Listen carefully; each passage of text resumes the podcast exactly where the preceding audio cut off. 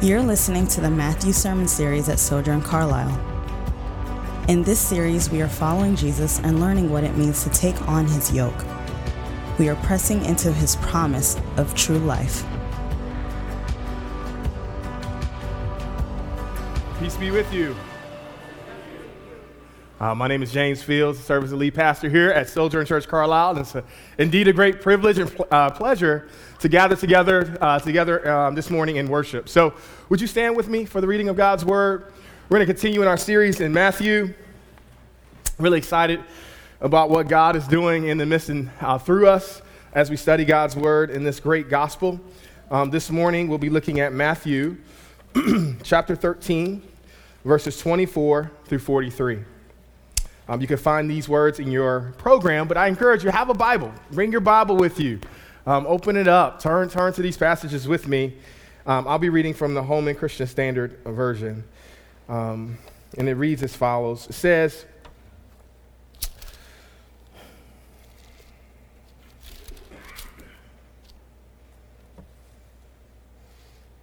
Sorry, we got misplaced. Oh, there it is. Sorry.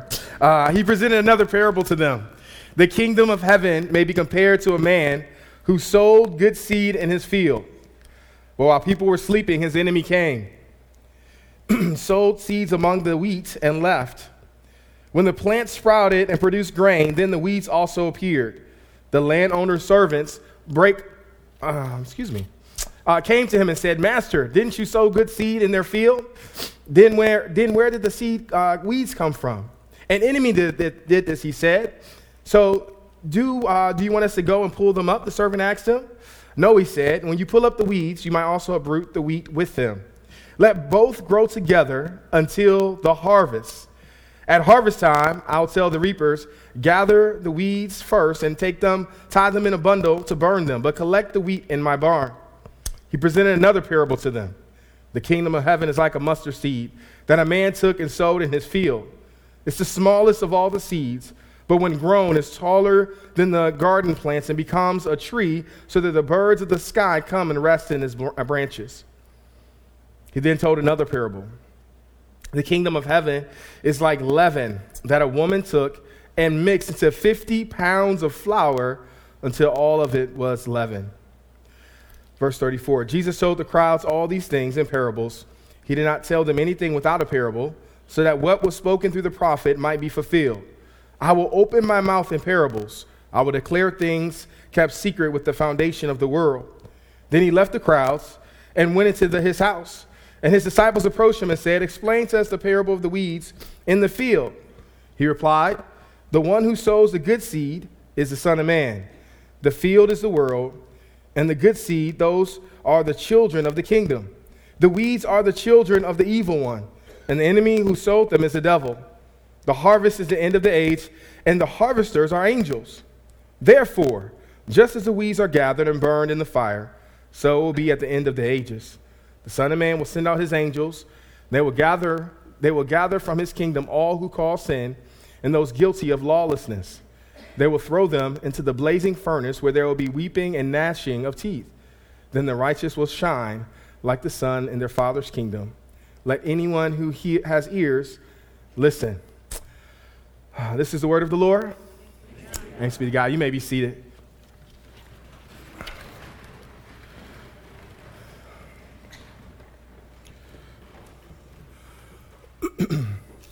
Small things matter in the kingdom of God.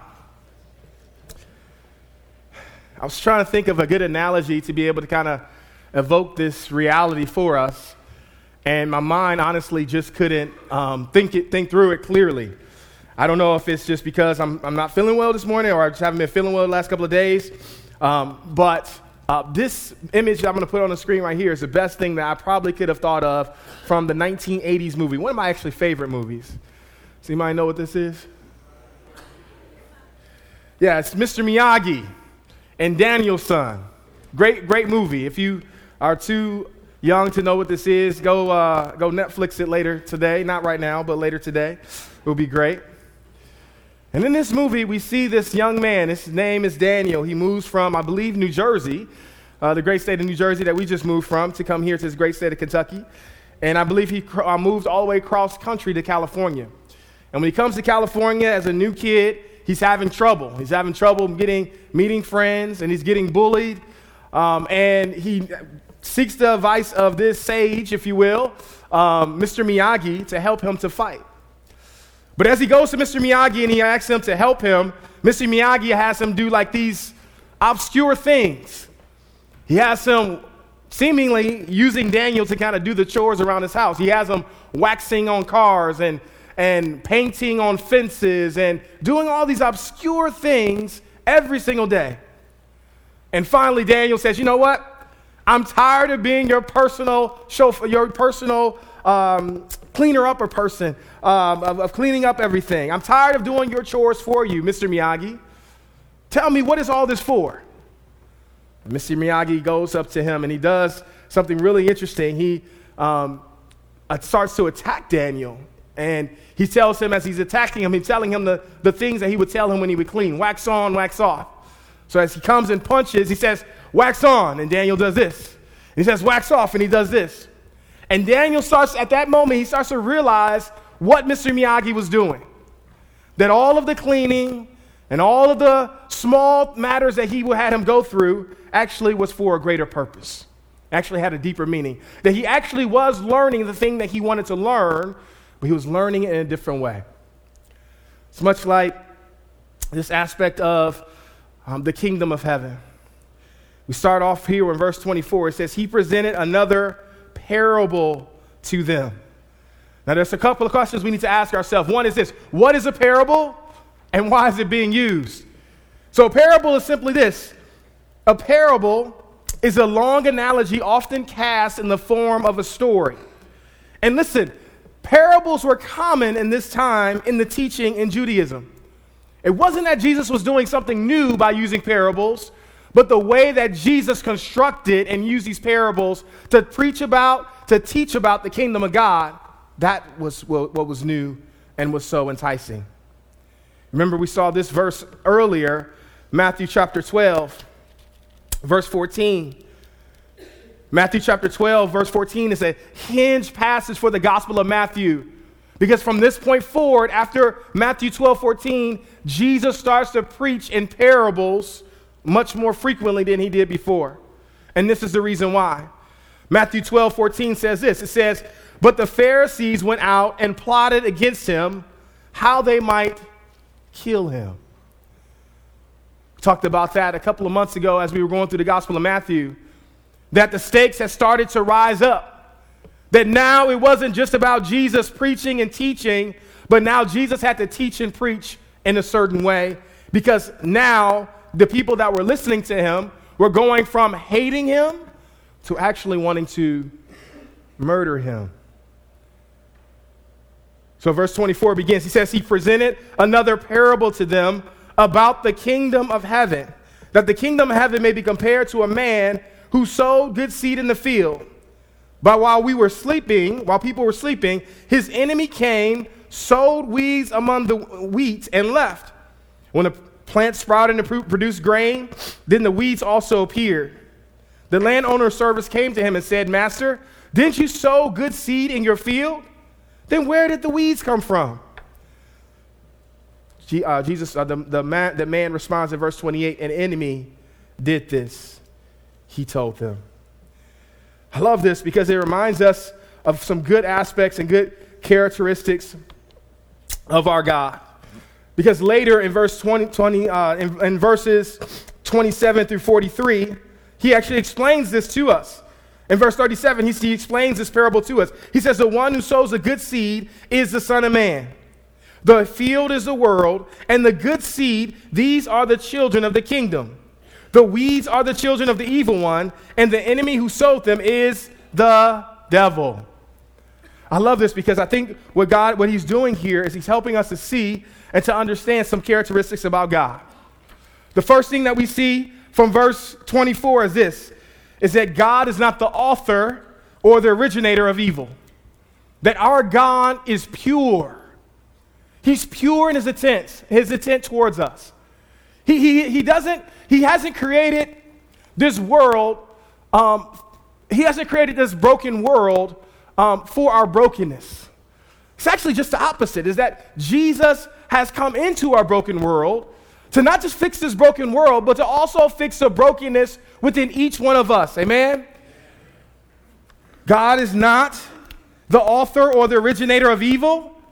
And he explains it verse very clearly in verse 28. He says this An enemy did this. Brothers and sisters in Christ, it's so important for us to fight for the reality of how God reveals to us in Scripture that this world is broken not because of God, but this world is broken because of us.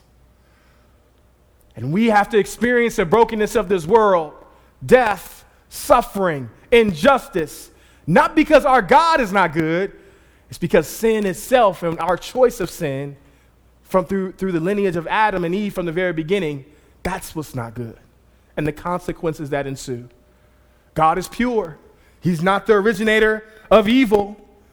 Fight for that reality. There's some wrong views that we can have of God.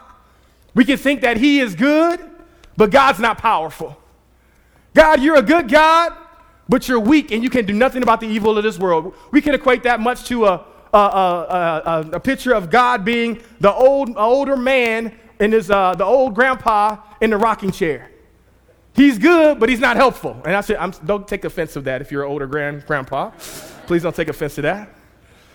Granddad's great to hang around. He's great to have jokes around. But, you know, if I need to lift something, I can't call on granddad because, you know, his body's not working like it used to. Don't think of God in that way. It's another way that we can falsely think about God is that he's powerful, but he's not good. That God is powerful enough to do and to change the brokenness of our world, but the problem with God is that he's not good. He doesn't care. He's a God who's created all this. He's allowed us to, to experience our brokenness, and He's somewhere far away doing His thing, not concerned about us, and just saying, you know what, you deal with the problem you created. Another false view that we can have of God is not just that He's good but not powerful, not just that He's powerful but He's not good, but that God is good and powerful, but He's not wise. He's a careless God. God, you're good, you're powerful, but listen, you're not wise enough to deal with the sin and the brokenness that, that I'm experiencing in my life. I'll give you those three, three examples, not because I want to um, just kind of harbor on those things, but these are tendencies and thoughts and notions that we all battle with. In our, our, experiences of this brokenness of this world, we have an enemy that's causing us to think about our God wrongly. But look how he has called us to see him. Verse 25, he says, But while they were sleeping, the enemy came, sowed weeds among the wheat, and then he left. I hope and pray that our attention as this church would not be on God and wouldn't be on one another, but it will be on where the focus should be on, which is the enemy. Pray against the enemy. Pray against his work, pray against his kingdom. Don't fight with one another. Don't look to your spouse. Don't look to your children.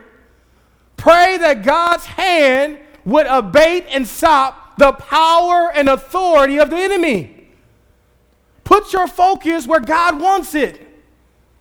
Not on him, not on one another, but the enemy. Because God is greater than our enemy. Amen?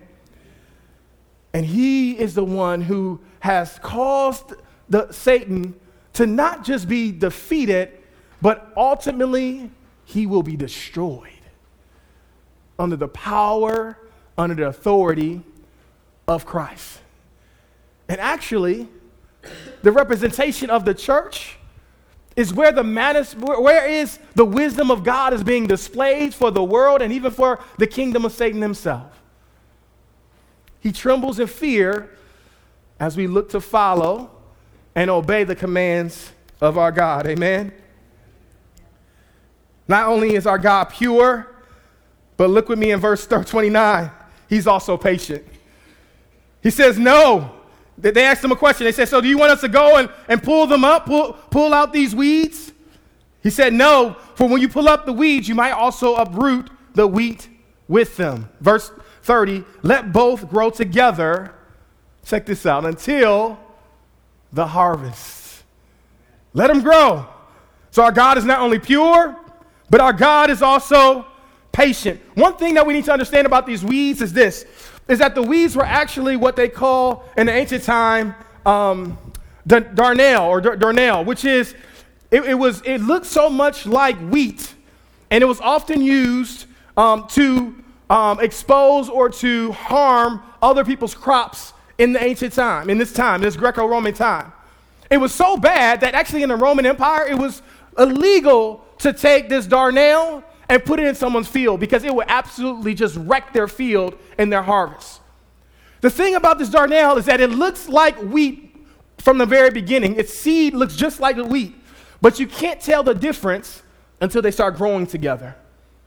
They look the same, same substance, same color, same character, but you can't tell the difference until they start growing together. Not only that, but it also was poisonous.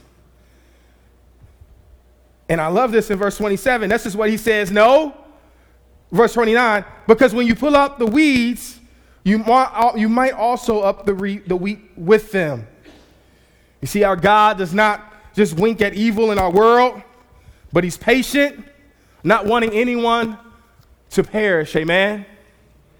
I love how Second, Tim, Second Peter says this. Second Peter chapter 3 puts it this way, verse 9. It talks about this the beauty of Christ. it says the Lord does not delay his promise as some might understand delay, but he is patient with you, not wanting anyone or any to perish, but all to come to repentance. Honestly, sometimes I wish God wasn't patient, especially in my trials, especially in my tribulations. Man, through all of the troubles and trials that I've experienced in my years, I find myself saying, Come, Lord Jesus, come. I need you to rescue me from this body of death, from this brokenness of this world. And you should pray those prayers. Don't hear me say you shouldn't pray those prayers. But as you pray those, those prayers, you also need to realize that our God is a patient God. And his patience is worth, his, his patience um, is worth um, your patience because he knows what he's doing through it all. The, beauty thing, the beautiful thing about this darnel and this wheat and the weeds is that only God knows the difference. Notice the problem here. The problem is not the seed, the, the, the, the, weeds being sown among the wheat. The problem is that the harvesters, that the harvesters, um, with the harvesters, not with the wheat. He says, listen, if I send you out prematurely, you may send somebody somewhere where they don't need to go. because our God is patient with us and He knows what it takes for us to come with Him. I love this because it reminds us time and time again that our God is a God not just of patience, but He also is a God of mercy. That even though today you maybe have a rebellious heart towards the Lord, through His mercy and through His patience, today might be the day of salvation for you. Today might be the day that you turn and you place your faith in Jesus. I've seen this in my own eyes, in my own family. I have a, a grandfather in law who refused to come to my wife's wedding because of us being different racial colors, being an interracial marriage. And he refused to come. And he told her from the very beginning if you marry him, you, are sowing death into our family. And it hurt. And I didn't know how to respond. But I said, Lord Jesus, you got to take this because this is too big for me. He was an unbeliever all the way up into his life, really up into the two weeks before his, his passing. And I'll never forget, I never forget. I went to his funeral seeing him for the first time because he refused to see me or acknowledge me as a human being. And it was sad in me because I got the man who I knew my, my, my wife loved and looked up to for so many years. This is my first time meeting him in a casket. My heart was broken. But here's God's mercy. A cousin comes up to me and says, Hey, are you James Fields K? Yeah, I'm James. How you doing? Hey, I got a word from Jack. Jack was the person who passed away. He, he just wanted you to know that two weeks ago, his girlfriend led him to Christ. And he accepted Jesus. And he wanted me to tell you, and he was telling me before he passed away, that guess what? If he's a servant of the Lord, he's all right with me. And those words, man, healed me in a way that I, I, I didn't even know I needed to be healed, to be honest with you. It was a beautiful reminder that God's patience, that, excuse me, God's process is worth our patience. That even when we don't understand, and even when we can't comprehend, and even when we disagree with the process God is taking us through, his, the process is worth our patience because He knows what He's doing in the end.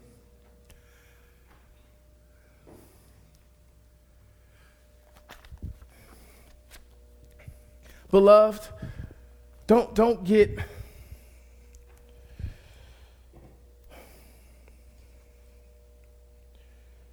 Don't get bored with God's patience in your life. Don't get, God, don't get bored with God's patience in general. God is patient for a reason. And He knows how to orchestrate and to allow things to line up. Not in your timing, not in your doing, but in His. And one of the best things you can pray to the Lord during your trying seasons, and I'm looking at you right now, I know some of you going through some trying season right now. But one of the best things you can do as a follower of Jesus is say, God, here's my will, here's my plans, edit it as you please. And give me the courage, Father, to trust you in the midst of that editing, to know and to rest in the knowledge that you are in control of all things. You see, because the temptation is is that we would think God, God is a powerful God, but He's not a good God. He doesn't see me where I am. He doesn't know what I'm going through, but He does. He does. And He works all things out for His glory and our good. Amen. Amen. If it wasn't so confusing to bring this parable of the kingdom about the wheat and the weeds, he then continues to give two more complexing parables.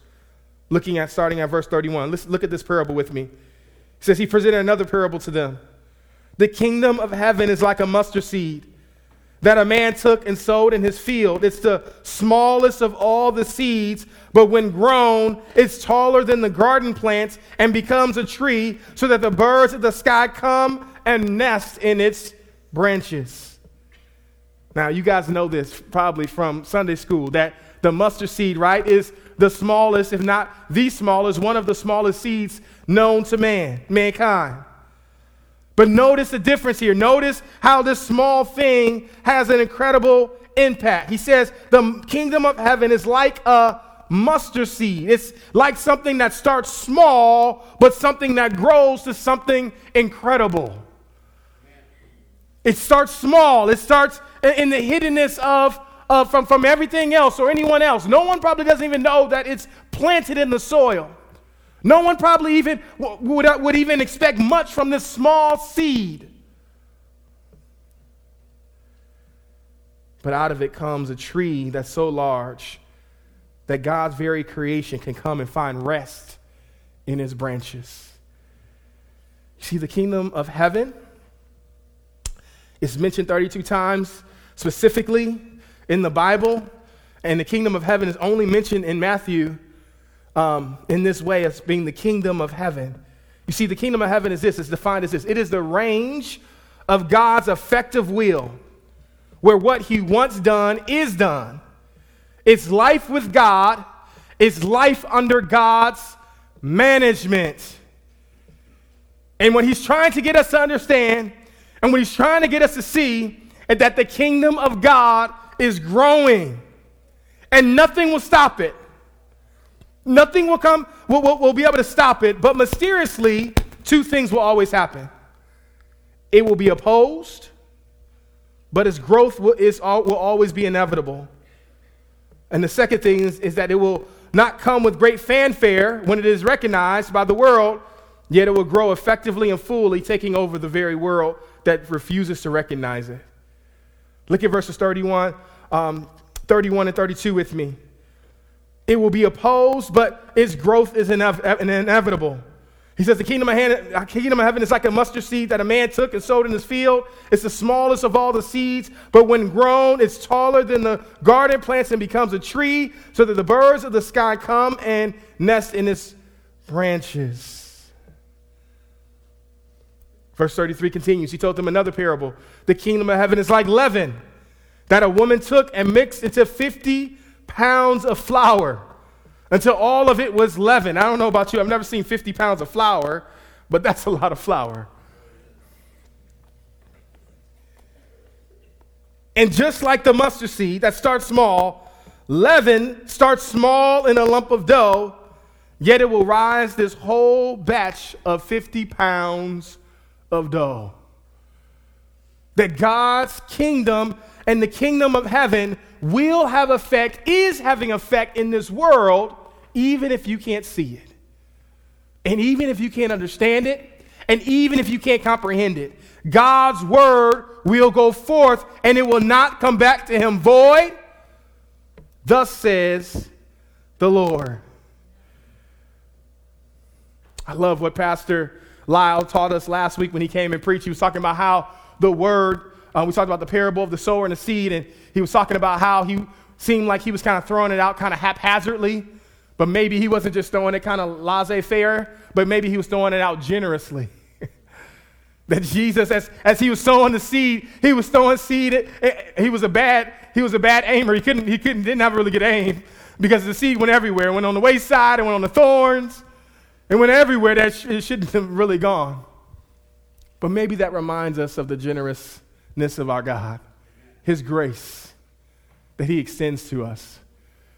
That even in areas that we would expect it not to grow, it still has the ability to grow. But one thing that he said last week that really impacted me was that he was talking about the power of the word. Talking about the word of God. And he was just saying how, how, how the word of God is powerful, yet it's small. It will have its effect. And it's nothing that can deter it. By his word, God has created everything that we see and experience. He's created us, He's created His creation.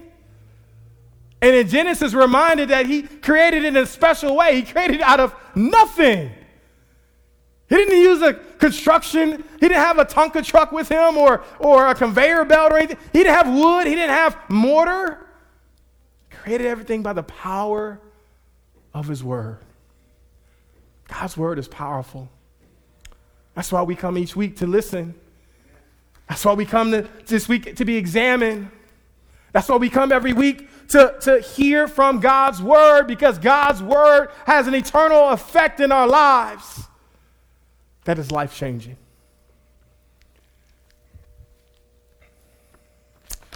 I remember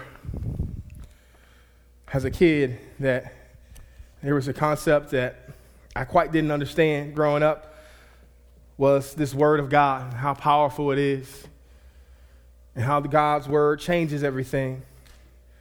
And honestly, I didn't believe it until I had to depend on that word for, for myself to save me.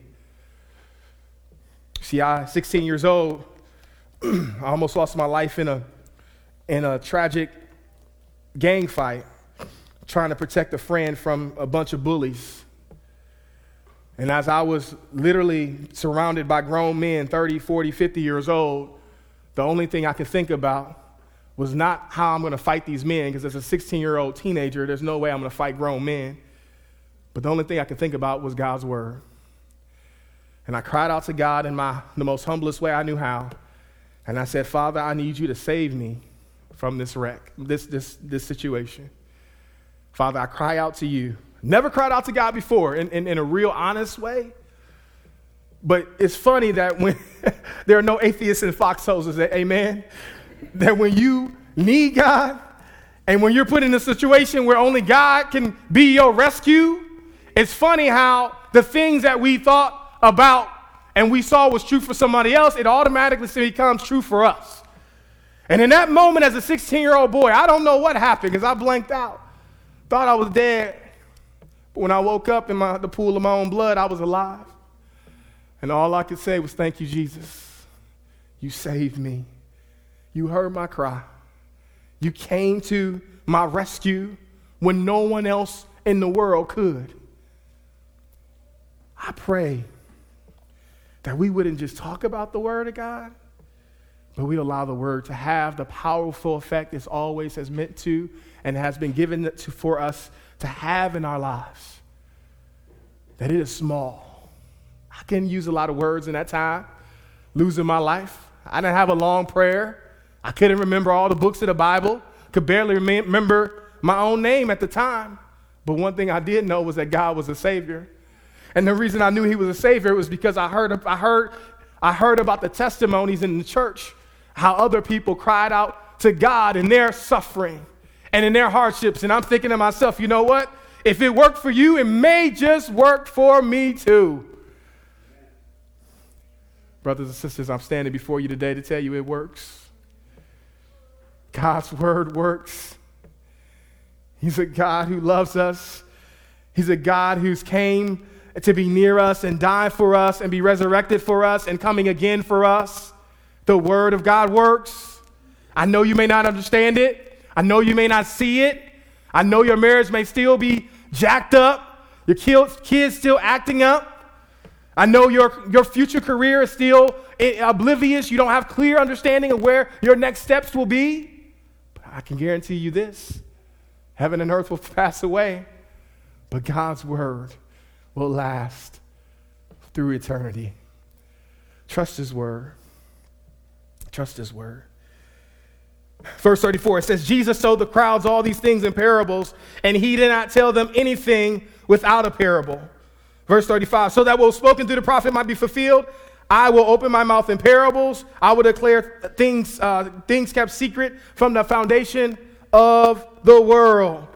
This is a hard thing for us to see, but as we said earlier, the characteristics of God that God is pure, that God is patient. We also see that God is impartial, that final judgment is only reserved for Him, that we are not to place final judgment on anyone because at any moment, at any time, someone can be saved and turn their life to Jesus.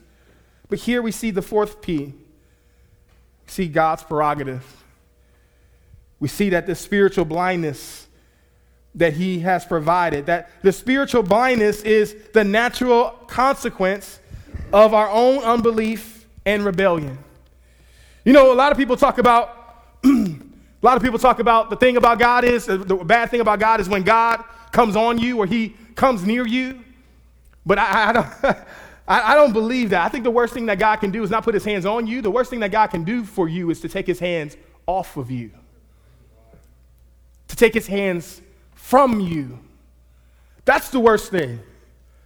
And this spiritual blindness is a sign and, and, a, and a physical, um, physical reminder of God taking his hands off of his people and off of um, people who, because of their own nat- natural consequence of their own unbelief and their own rebellion, that God actually backs away from them. It, pictures two things. It pictures one, a sign of judgment. They can't see the only thing that can bring them life. So there is an act of judgment that God has done. That he takes his hands off of those who have willfully uh, rebelled and who have real, willfully walked in unbelief before him. But you know what? It's also a sign of mercy. It's a sign of mercy because they can't see so they can't be held accountable. You see, the more you see and the more you know of God, the more that you understand about Him, you will be held accountable for the knowledge that God has exposed Himself and given Himself for you to believe and to see.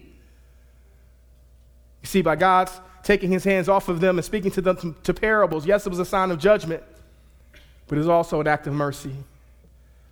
So they can't be held accountable any more than they already were held accountable by seeing the Word made flesh before their very eyes. It's a good reminder for us that spiritual truth is a gracious gift of God that He has sovereignly bestowed upon us as His followers and as His children. And we see that in verse 36. Notice what he says. When he left the crowds and went into the house, his disciples approached him and said, Explain to us the parable of the weeds in the field. People that he's speaking to in parables have rejected him. they don't understand, they don't comprehend. But his disciples come and say, Listen, explain to us what you just said. It's a good reminder for all of us that we can't know God apart from God, that God has to reveal himself to us. God has to show himself to us for us to know God.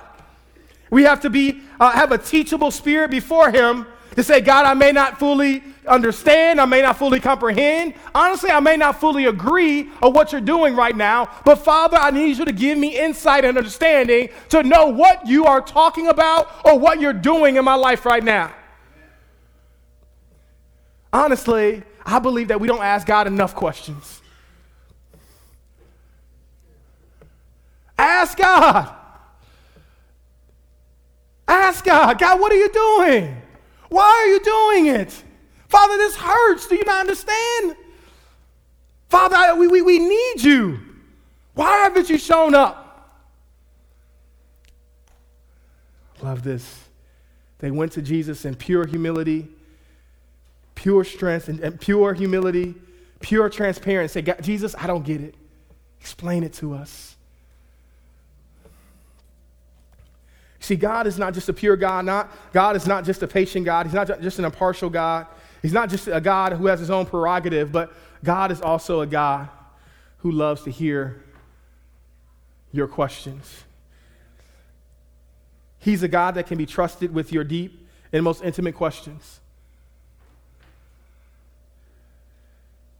He's a God that, that is waiting for you to ask Him, to seek Him, to know Him, and ask Him to explain to you, Father, what, what is going on right now.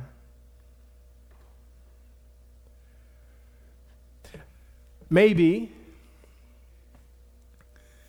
the reason why you haven't gotten an answer is because you haven't presented the question to God.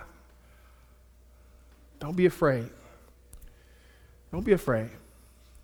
Go to your father. He loves you, he cares for you. Father, why? Why, why can't we have children in the season of our life? Father, why, why, there's so much suffering going on right now. Father, why so much hardship?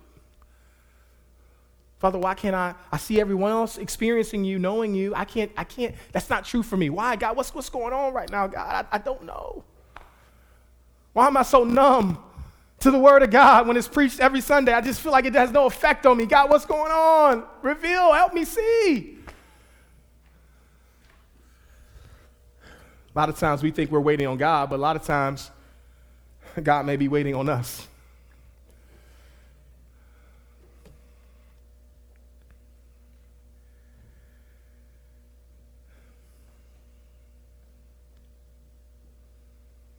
Love verses 37 through 43 because it reminds us at the very end. He says, Let anyone who has ears listen. this is a word that's not just to be shared, but it's a word to be heeded and to be obeyed. It's a good word of reminding us that this is um, not just talking about a weed and wheat, but it's talking about the eschatological purposes that God has for our world. I love how David Platt puts it in his book, Exalting Christ in Matthew. He says it this, this way He says the idea of small beginnings leading to imaginable expansion fits what we've already seen in Matthew's gospel. The story began with a baby in a manger and a sheep and cattle. Then jo- Jesus, Mary, and Joseph were virtually exiled to Egypt before arriving in tiny Nazareth of all places. Now in Matthew 13, Jesus is gathered with a hand, small handful of disciples sitting around him, a weak and inept group. However, in the days to come, this unimpressive collection of men would begin to turn the world virtually upside down. So much so that they are impacted by their witness 2,000 years later and thousands of miles away. We are, are part of the same kingdom they proclaimed, a kingdom that God is continuing to expand, and I put in, in, in brackets there, through us. Through us. This small, minute seed this small, minute leaven through us, through the, through the church of the live, one true living God, the kingdom of God is continuing to expand. Amen? A lot of times we can come to a neighborhood like this in Jacob's, the Jacob's neighborhood or Wyandotte community, and we can look at all the depravity and we can look at all the brokenness. And we can think, man, God, where are you? what are you doing? And the answer is simply if we want to see this community change, it's not just looking to the community, but it's looking to the embody, being the embodiment of Jesus to this community. That we will be, by God's grace, the hands, the feet, and the means by which this community will see, experience, and find love um, through, through, through Jesus. That every hand shaken, every, every, every person greeted, every person hugged, every person loved is a reminder of God's great love for them in Jesus. Every meal served, every conversation had, every time we take time to clean up our property and even the property around us. That is a living expression of Jesus making himself known to this community. Jesus cannot be known in this community without us embodying the gospel that we proclaim. That's not on the community, that's on us. And we have to stop looking to them or looking to the brokenness around us and blaming them for the brokenness we see. Because God has called us as the church to embody and to inhabit and to affect change, to allow the gospel to affect change within us so that we can affect change in this community. I just came from Princeton University. It was one of God's greatest blessings to me and also one of God's greatest curse to me. It was one of God's greatest blessings because I saw, as a young kid from Detroit, Michigan, who had a desire to go into inner city uh, ministry from the very beginning of my ministry 20 years ago, I saw that the gospel is needed at every single aspect of this country. That as much as Princeton is the number one small town in America and greatest the university is and all the people that are there, that there is still brokenness, there's still hardship, there's still a need for the gospel, especially in places like that. And it's no different. It's no different. How do we reach? How was I and my family able to reach the gospel in Princeton is the same way we'll do it here by allowing the gospel to change us, to grow us, to conform us more and more to the image of Jesus, and not look to ourselves to change that community, but look to say, God, use me as you wish. Open my mouth, open my eyes, give me opportunity to serve the people that you've placed around me for the, for the glory of your name and for the good of your people. We're reminded that at the cross, we learn that God uses what's ugly to make something beautiful. If you are a Christian here today, this is a good story for us to be reminded that he who began a good work in you, he will be faithful to complete it into the day of Christ. I know it may not look good right now. I know you may not understand what God is doing in your life. But just like the kingdom of God comes in the small mustard seed, and just like the kingdom of God can be compared to leaven, and just like the kingdom of God can be compared to wheat, so God is allowing the small matters of your life, the small gospel, to have eternal fruit through his son, Christ Jesus. Amen? For those who don't believe, this is an urgent call. It's an urgent call to come and be aligned with God's kingdom. Come in line, be aligned with God's word and God's people. Come and be aligned with the forgiveness that God has given us through his son Jesus. I don't know about where you were last Sunday, but last Sunday was a really hard Sunday for me, especially with the uh, notice we were sitting with the family after church at our home, having a great time, and all of a sudden I see on my phone this message that um, one of my favorite people that, and people I really looked up to growing up, Kobe Bryant, had passed away. but it just wasn't the fact that he passed away, it was how he passed away, which was a helicopter crash. Probably the most, one of the greatest basketball players to ever play the game, One of the most people that I saw as probably being the most invincible person that I knew. He had a resolve and he had just a, a drive that was just admirable in every way. That Kobe Bryant, this giant of a man, would die in such a way.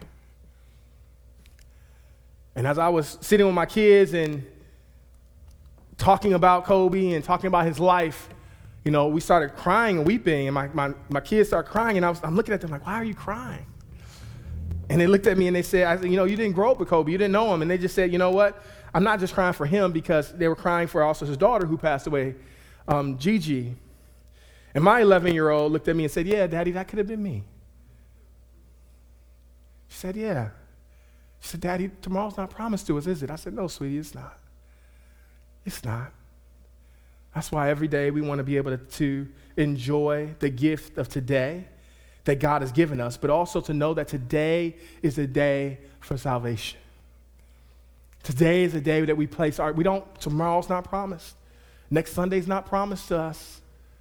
Next hour, next week is not promised to us.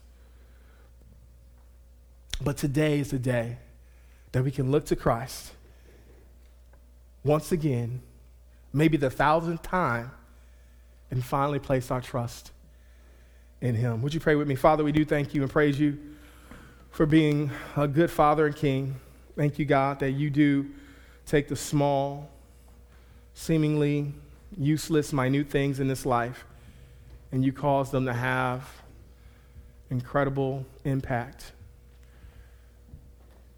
Father, take the preaching of my word, the words that I've spoken today, and pray that you bless them. I pray that you would help me to decrease as you continue to increase. Thank you, God, for the gift it is to know you and be known by you through Christ.